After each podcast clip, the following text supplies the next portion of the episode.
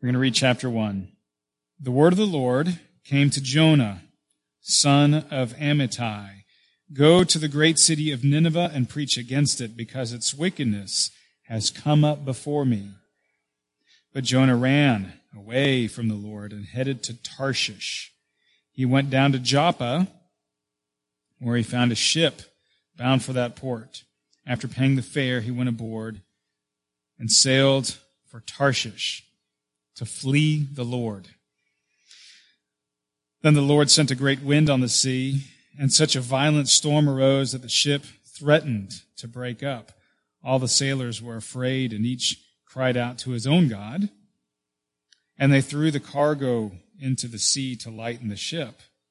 But Jonah had gone below deck, where he lay down and fell into a deep sleep. The captain went to him and said, How can you sleep? Get up and call on your God. Maybe he will take notice of us so that we will not perish. Then the other sailors came to, uh, said to each other, Come, let us cast lots to find out who is responsible for this calamity.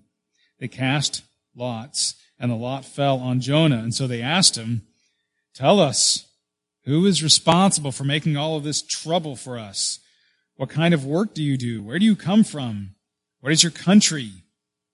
From what people are you? He answered, I am a Hebrew, and I worship the Lord, the God of heaven, who made the sea and the dry land. Now this terrified them, and they asked, What have you done? They knew he was running away from the Lord because he had already told them so.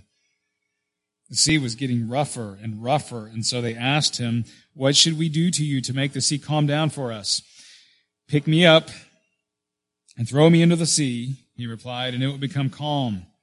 I know that it is my fault that this great storm has come upon you. Instead, the men did the best, their best, to row back to land, but they could not, for the sea grew even wilder than before.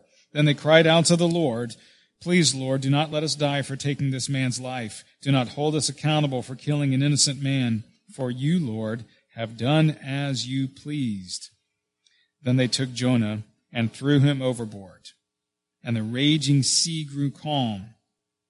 At this, the men greatly feared the Lord, and they offered a sacrifice to the Lord and made vows to him. Now the Lord provided a huge fish to swallow Jonah, and Jonah was in the belly of the fish three days and three nights. Question when does a nine story fall not kill you? Answer. Um, in in 2005, there was a lady, uh, Gloria Jumati, who was cleaning her balcony, and somehow she fell off of her balcony, fell 90, 100 feet. Um, her fall um, lasted two and a half seconds. Um, it's not enough time to even figure out what's going on or even get ready to land or, you know, uh, she didn't have any time for that. But fortunately, she didn't have to think about her landing because she fell into this small uh, canopy, this forest green canopy on her apartment, you know, at the bottom of her apartment building. And uh, and she fell at just, just the right spot so that the, the frame of it kind of cradled around her as she, as she fell. And so she didn't even hit the ground. Um, if she had fallen just a few inches to the left or to the right, it wouldn't have, it wouldn't have collapsed around her like that. She would have hit the ground, probably died. So the answer to the question is how does, how does a, uh, when does a nine story fall not kill you? Answer, when you land in just the right spot in just the right spot. Um, so today I want to look at landing in the right spot. And I'm going to look at Jonah and uh, his story and how the Lord uh, landed him in just the right spot.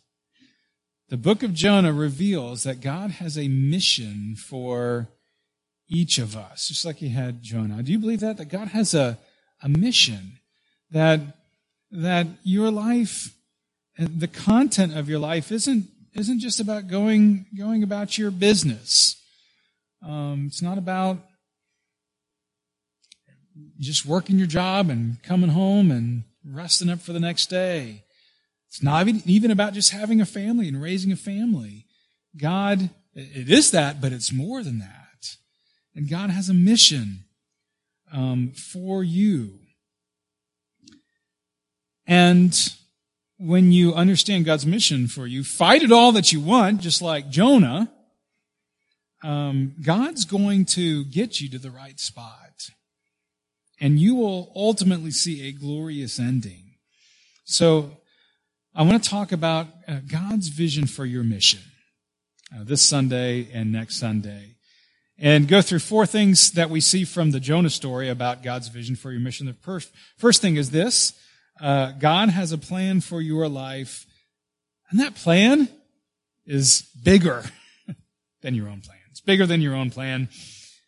At this point in Israel's story, as we work through the Bible in a year, we've gone through several of these uh, Old Testament prophets, so we've seen this, but the story at this point is that the Israelites, God's chosen people, they have gotten into such a state of rebellion that uh, they, they, don't really look very much different than the other nations around them. God called them to be his chosen people, that they may live differently, might live differently, and other nations would see this and uh, the goodness of life when you follow after the Lord. But by now, they're, they're so similar to all the nations around them that there's nothing distinct about them.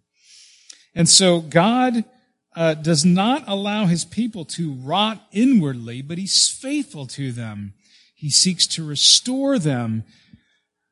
But one of the ways, in fact, the, the primary way that God seeks to restore his people is um, by using other empires to conquer and oppress his people. And one of the most uh, powerful and, and, and uh, quite honestly, gruesomely violent nations at the time was the Assyrian Empire. And their, their capital was the city Nineveh that God called uh, Jonah to go and, and preach to. Um, uh, there's records of some of the violent acts of the, the Ninevites. And um, if if Hollywood were to film a movie portraying some of the atrocities of the Assyrians, it would it would kind of push the extremes of a rated R movie today. Um, just the kind of gruesome, violent practices. They were ruthless to the Israelites. God calls his prophet Jonah to warn the Assyrians that God will judge their evil ways. And Jonah refuses initially to go about this mission from God. And we might initially look at Jonah's refusal to go as him kind of fearing for his own life. Um, you know, how would you like to go to kind of the ground zero of, of your enemy? And in Jonah's case, a, a violent enemy and say to that enemy, you're all going to die unless you turn from your evil ways. Would you like to be the one to go to enemy headquarters and bring about that message? That's a suicide mission. And Jonah definitely may have thought of that. But later in the book of Jonah, we find out that Jonah didn't, didn't want to go because necessarily because he thought he would die from the Ninevites, um, but rather because he didn't want the Ninevites to change their ways. Well, why not? Because Jonah wanted them to be judged by God. God uh, Jonah wanted uh, God to destroy the Ninevites, not save the Ninevites. So God's, in order for Jonah to go about this mission, he would have to require Jonah um, to, to put away his hatred, put away his desire for vengeance. And, and God's mission for you will require um, similar transformation. See, God is in the business of not just, you know, making adjustments in our life, but a, but a, but a heart transformation.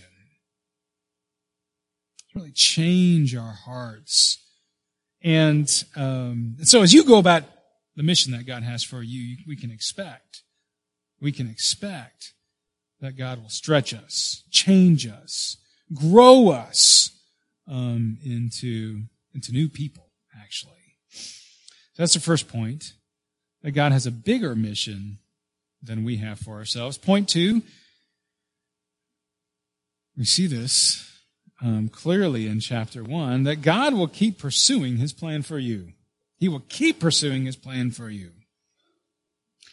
Uh, have you ever been around a child? Maybe this child was one of yours, uh, who is simply relentless when that child gets something in their in their mind, just will not let go. There, there's a lot of staring going on over over here and some finger pointing.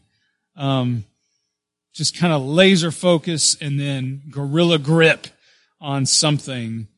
And, and, and that little child, let me suggest, is nothing compared to God and how relentless God is towards Jonah because Jonah is just wanting to skip out of town and run as far away from this mission as possible. So let me point out something from the first six verses of chapter one. Uh, we could summarize those verses as something like this. God told Jonah to go to Nineveh, to prophecy against it, but instead Jonah boarded a ship, headed in the opposite direction. If you look at a, a map, uh, where he boarded the ship, he sailed west instead of going east, and east is where Nineveh would be.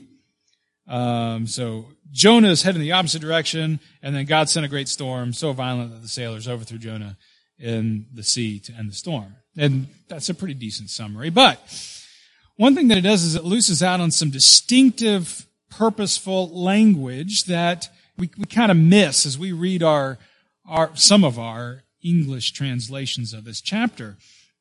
And one of the, one of the big contrasts in these verses um, is between the two, these two words, one for arise and one for descend. And those words seem to be uh, antonyms for one another, going up, arising, going down, descending.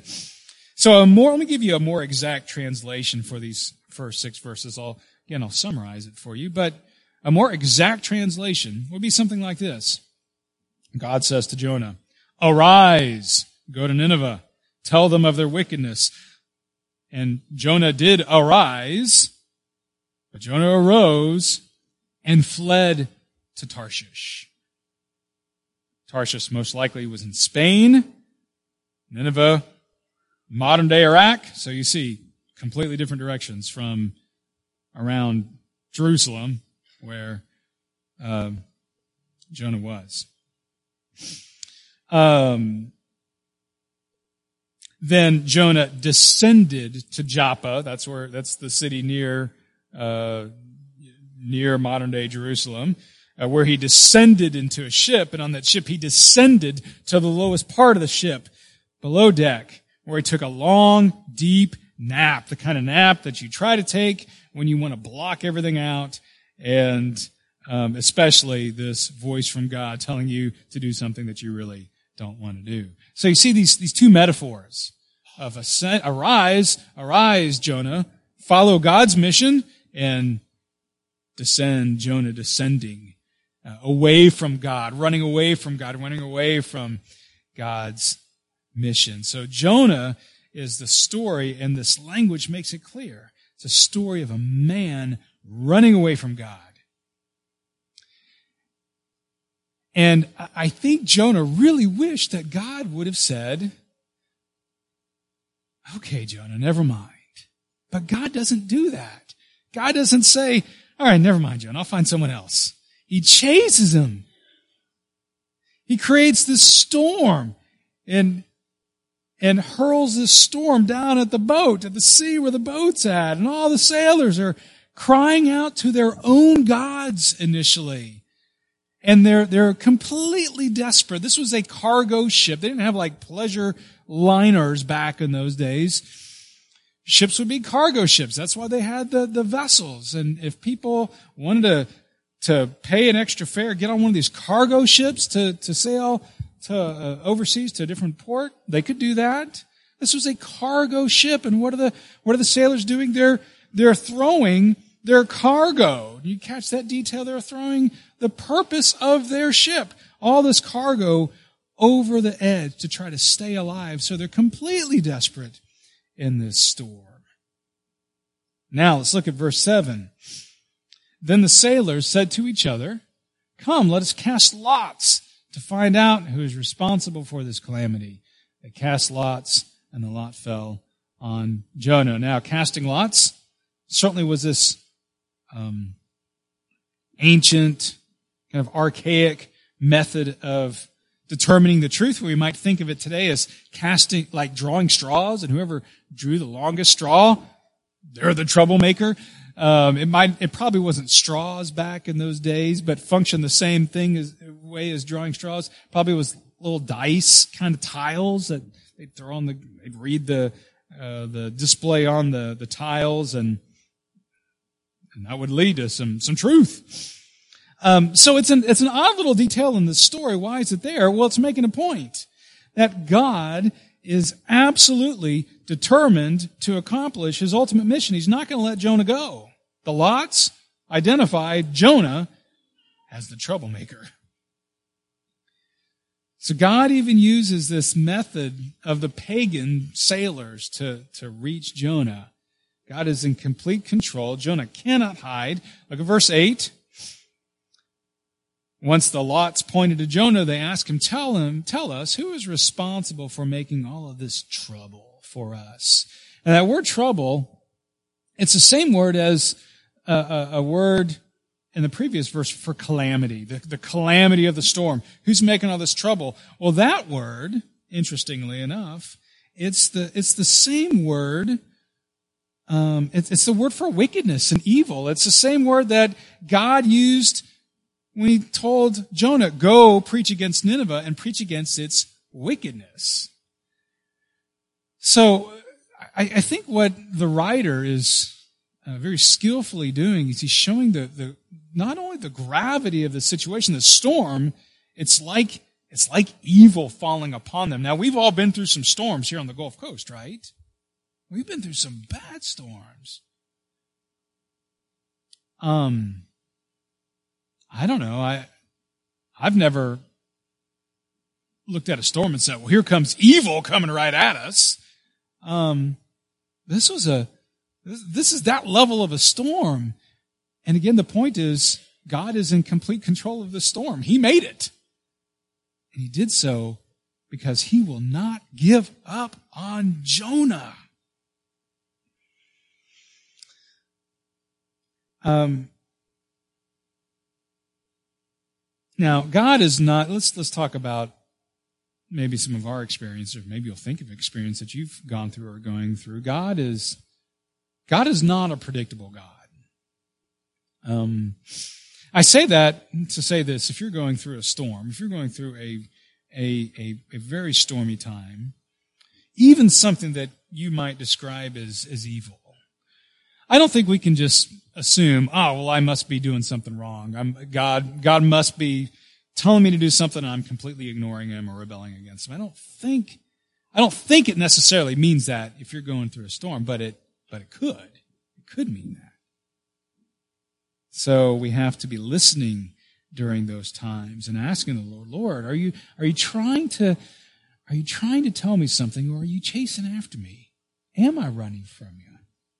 And you're chasing after me. Um, let me tell you what a storm that you may be going through definitely does not mean. It definitely does not mean that God has left you, that God has abandoned you, that God has forgotten about you. God is right there with you, just as he was right there with Jonah pursuing after him. God's got a plan to use that storm, um, to use all of your circumstances ultimately for your good. That's what we see in Jonah. As God does not give up on Jonah, but rather uses a storm to get his attention. About 10 years ago, I was on a prison ministry trip to Louisiana. I only went to, on a prison ministry uh, trip once. Um, and, uh, it was, it was memorable. Okay. Um, there was a, a worship service in the prison chapel And I'll never forget the preacher, the preacher, his name was Ricky Sinclair. And, um, and he's a pastor and evangelist, but he, he was in prison for a number of years. Uh, when he was younger, much younger, he, uh, was, was arrested for some very serious drug trafficking, uh, charges. And he knew he would be spending, if he was guilty, he knew he'd be spending years in prison. And so, um, he's, he's being fingerprinted. They're booking him, right? They're going to lock him up in jail. Well, he escapes from this Louisiana uh, police building. So right after they fingerprint him, they're taking him off to jail. He kicks off his flip flops and he just races out into the thicket. I mean, the, the, the thick brush and there's thorns and there's just briars. There's ants everywhere. Um, and he lives in the woods for like 50 some days just eating bugs and things like that. You can read about Ricky Sinclair and his story and he's living out in the heavy brush. Um, and so things are getting bad and they get worse for Ricky because he does finally get apprehended after escaping from the police and he's given a life sentence. And he was at rock bottom in prison. But it was then that God reached his heart. And um, at this time, he had a wife, he had a child. Now he's in prison, and he's he's just going through his lowest point. Um, but he repented in prison, and he started walking with the Lord, and God radically changed his life. Remember that transformed life that God wants to achieve in each and every one of us. Well, he miraculously got released from prison. He didn't have to serve his life sentence. And so now he's a pastor, travels around, speaks to, to inmates. And I remember one of the things that he said to the inmates at this worship service, and, and I don't want to make light of being in prison. Um, and, and I don't, and he wasn't trying to make light of being in prison, but he certainly had a different view of life behind bars and what God does when you're at rock bottom. And he told the inmates, this is what he said to the inmates, he told the inmates, People think that these bars are here to protect the outside world from you, but let me tell you, God is using these bars to protect you. He's talking to the inmates to protect you, His precious ones, from the outside world. That's the experience that Ricky had in prison, the life transformation. He knew the power of being brought to rock bottom. And when you're there, you can know that God is right there with you. And you wouldn't be there if God wasn't bringing you there to give you hope and to bring a turnaround and do something really important in your life to ultimately give you a blessing, to give you the power, the ability to carry out the mission of God. So Jonah, he's in the storm of his life, right? He says, throw me in. He's, he faces a dilemma. Everyone faces a dilemma in that moment. Um, it's, it's who's going to die, who's going to lose, lose their life. If Jonah loses his life, that means the prisoners, uh, the, the sailors, not the prisoners, the sailors, they get to keep their life. If Jonah goes down, they go free.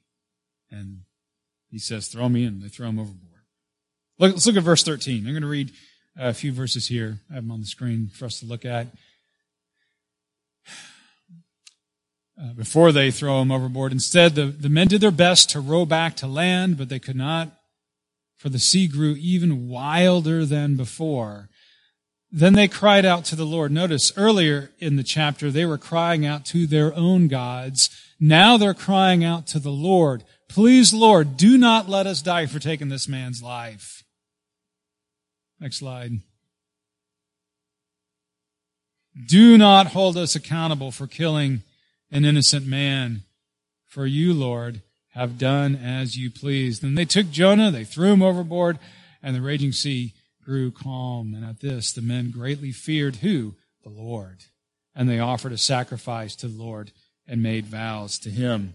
So this is an amazing story. The, the, the, the, pagan sailors, they're praying to their own gods at the beginning. Now they're praying to Jonah's God. They are addressing God as Yahweh.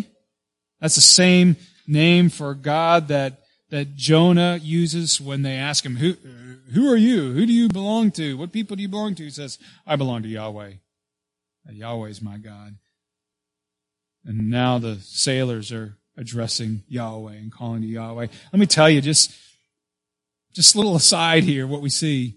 Um, just share your faith. talk about, talk about the Lord. Share your faith. And God's going to take it from there.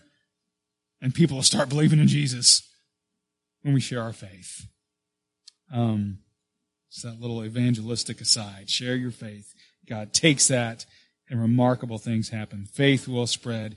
God's vision for you is much bigger and broader than your vision for your own life. And God is creating for us opportunities for us to be a blessing to others. Remember what uh, what God said to Abraham in in uh, in Genesis chapter 12. Now, this is the story of the Bible, we, and we see Genesis 12, what God says to Abraham happening again and again and again in Scripture, and that is God says to Abraham, I'm going to bless you, but you will be a blessing, and all peoples on earth will be blessed through you. So we are blessed by God to be a blessing to others.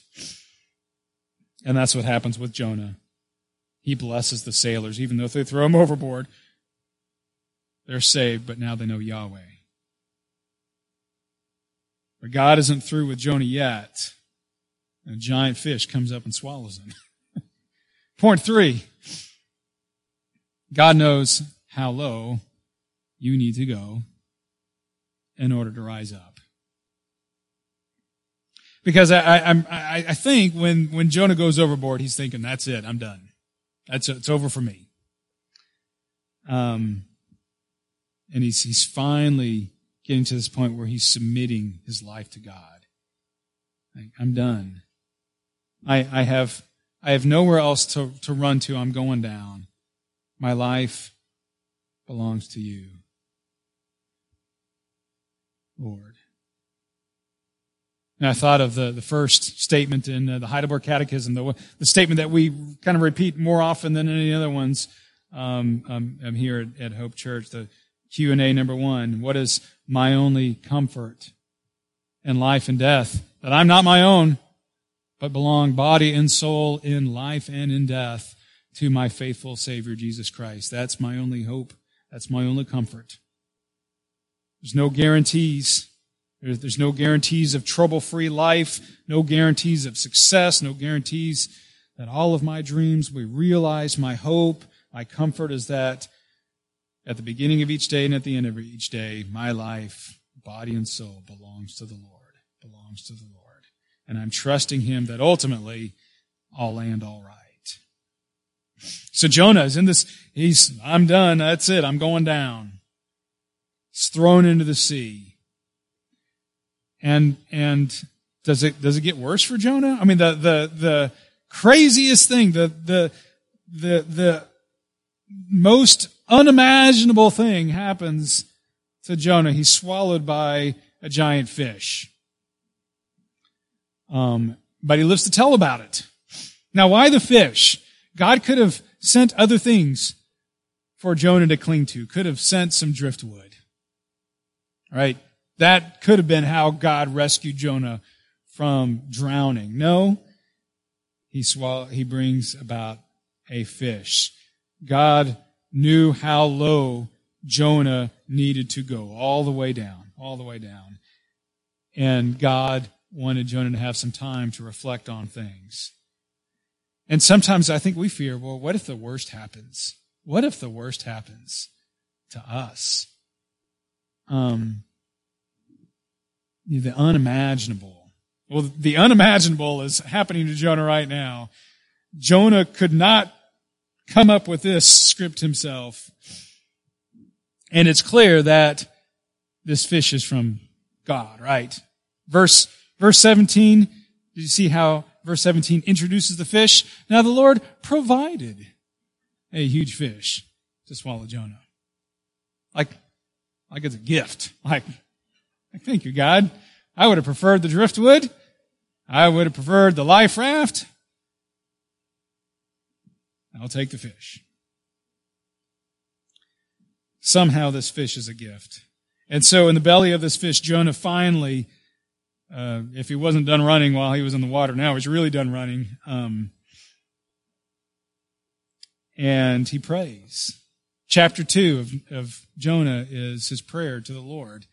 And verse 7 of this prayer, he says, When my life was ebbing away, I remembered you. Isn't that interesting? When my life was ebbing away. So his life is no longer ebbing away in the, in the stomach of a fish. He, he, he realizes, okay, my life is no longer ebbing away. Thank you.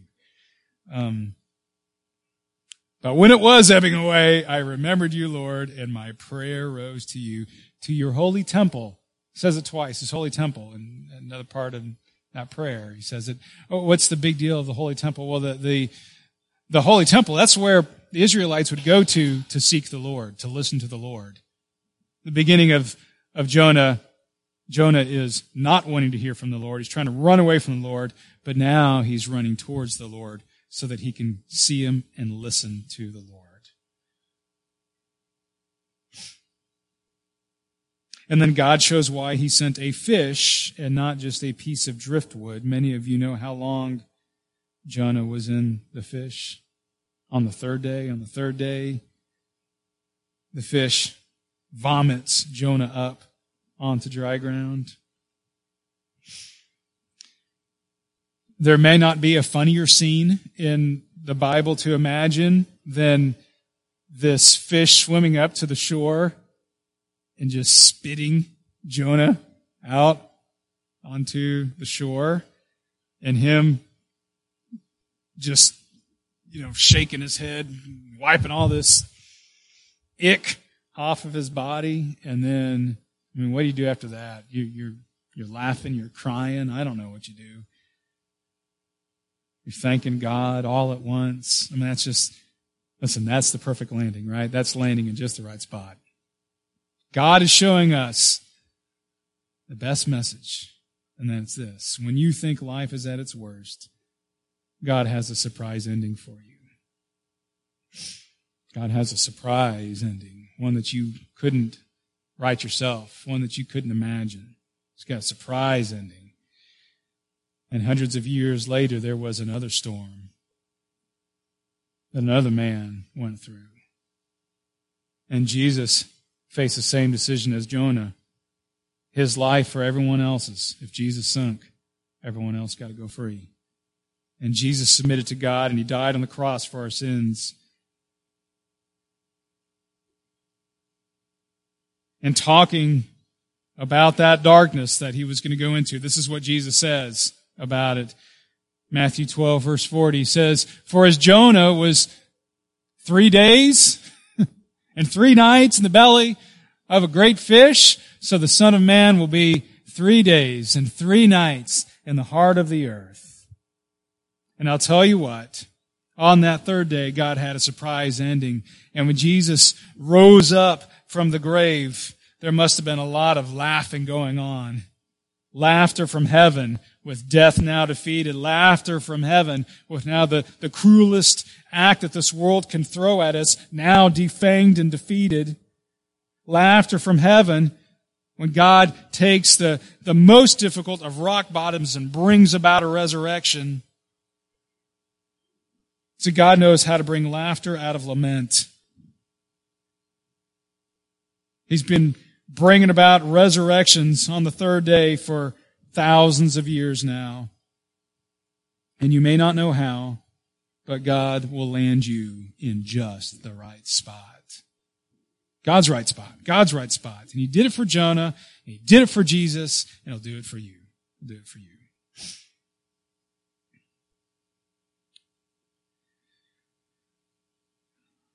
So as we uh, get ready to pray, I want you to think, is there something from God that I'm running away from? Maybe I'm just, maybe I'm angry and I'm running away from something God is asking me to do. Maybe I'm scared. Maybe I'm just really, really scared about this. and I just don't want to follow fully God's command because I don't know where it's going to lead. I'm scared and I don't want to do it. Maybe God has asked, for instance, you, me, to love people I really don't want to love. That's, that's, that's Jonah's story.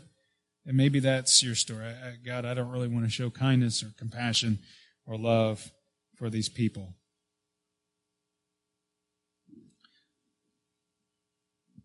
Maybe this morning you think, Am I running away from God Himself? Not just what God is asking me to do, but I'm running away from God Himself. And I, I don't want to submit to God. So I'm running away. Do you know that Jesus experienced the ultimate storm and he let that storm carry him down to the depths? so that you wouldn't have to go through the storm of dealing with the consequences of our sins. He died so he could rescue you, so that you wouldn't have to think, I got to run away. Jesus died so there would be no more running. No more running. So as we pray, I want you to think, God, am I running? Am I running from something you've asked me to do? Am I running from you? And let us let this prayer be a time of turning back to the Lord. And God will, God will land you on just the right spot. Let's pray.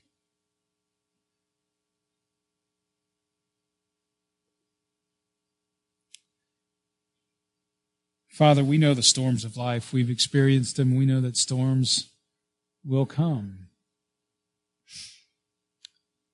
And sometimes it's, it's a little confusing to know exactly what to do in these storms. So we want to keep our eyes on you. We want to, we want to, to know that you're with us. And we see that in this Jonah story that you never leave us and you keep chasing after us. Even when we're running from you, you keep chasing after us. So, Lord, two things this morning. Will you help us to repent in our hearts and turn back to you? and turn back to your love. Help us to put our hope in your love this morning. That's the second thing, Lord. Give us hope this morning. Help us to hope in your unfailing love. And as you transform our hearts this Lord, uh, the morning, uh, this morning, Lord, as you transform our hearts, Lord, we trust that you're making us ready for this mission that you give to us, where we get to be the ones who are blessed, but the ones who bless others as well. Lord, we, we trust in you, we hope in you. We're desperate for you We pray for your rescue. In Christ's name, amen.